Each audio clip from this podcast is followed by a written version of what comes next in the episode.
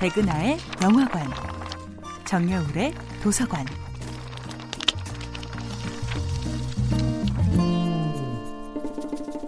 안녕하세요.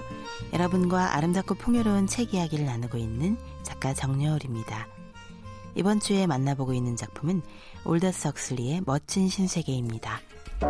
전통과 창조가 사라진 이곳에서 사람들은 오직 현재의 쾌락만을 생각하도록 길들여집니다. 주어진 노동을 소름 끼치도록 충실히 이행하고 남는 시간에는 미친 듯이 각종 엔터테인먼트로 전력 질주하는 것입니다.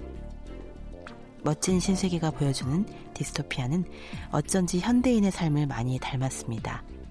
문학과 예술이 사라진 대신 각종 레포츠와 엔터테인먼트 산업이 최고 수준으로 발달한 사회.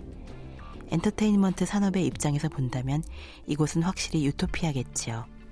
그러나 버나드의 불안과 우울은 최첨단 엔터테인먼트로는 해결되지 않습니다. 버나드는 행복의 약속, 소마를 멀리 하려 합니다. 소마에 취하면 고도의 지적 활동을 계속할 수 없기 때문입니다.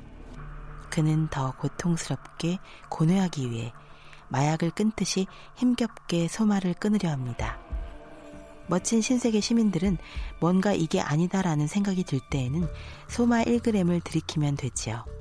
소마를 투약하는 순간 우울도 불안도 공포도 사라집니다. 소마는 정신의 여백을 삭제하는 영혼의 마취제이니까요.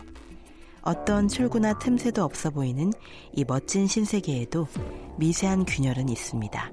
개발 가치가 없는 야생의 공간, 멋진 신세계로 동화시킬 수 없는 야만인의 존재야말로 멋진 신세계에 숨길 수 없는 더러운 빨래입니다.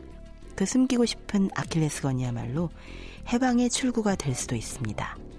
멋진 신세계의 최신 인간 제조법이 아니라 남자와 여자 사이의 성적 접촉으로 태어난 야만인들이 사는 위험 지역으로 탐험을 떠난 버나드. 그는 마침내 흥미로운 야만인 존을 찾아내 멋진 신세계로 데려오는데 성공합니다. 문명인과 야만인의 첫 번째 접촉을 시도한 버나드의 용기는 그를 일약 스타덤에 오르게 합니다. 사람들은 마치 멸종 위기의 원숭이가 벌이는 마지막 서커스를 구경하듯이 존의 일거수일투족에 열광합니다.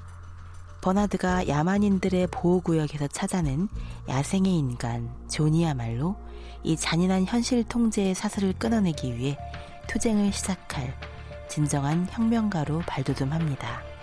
정여울의 도서관이었습니다.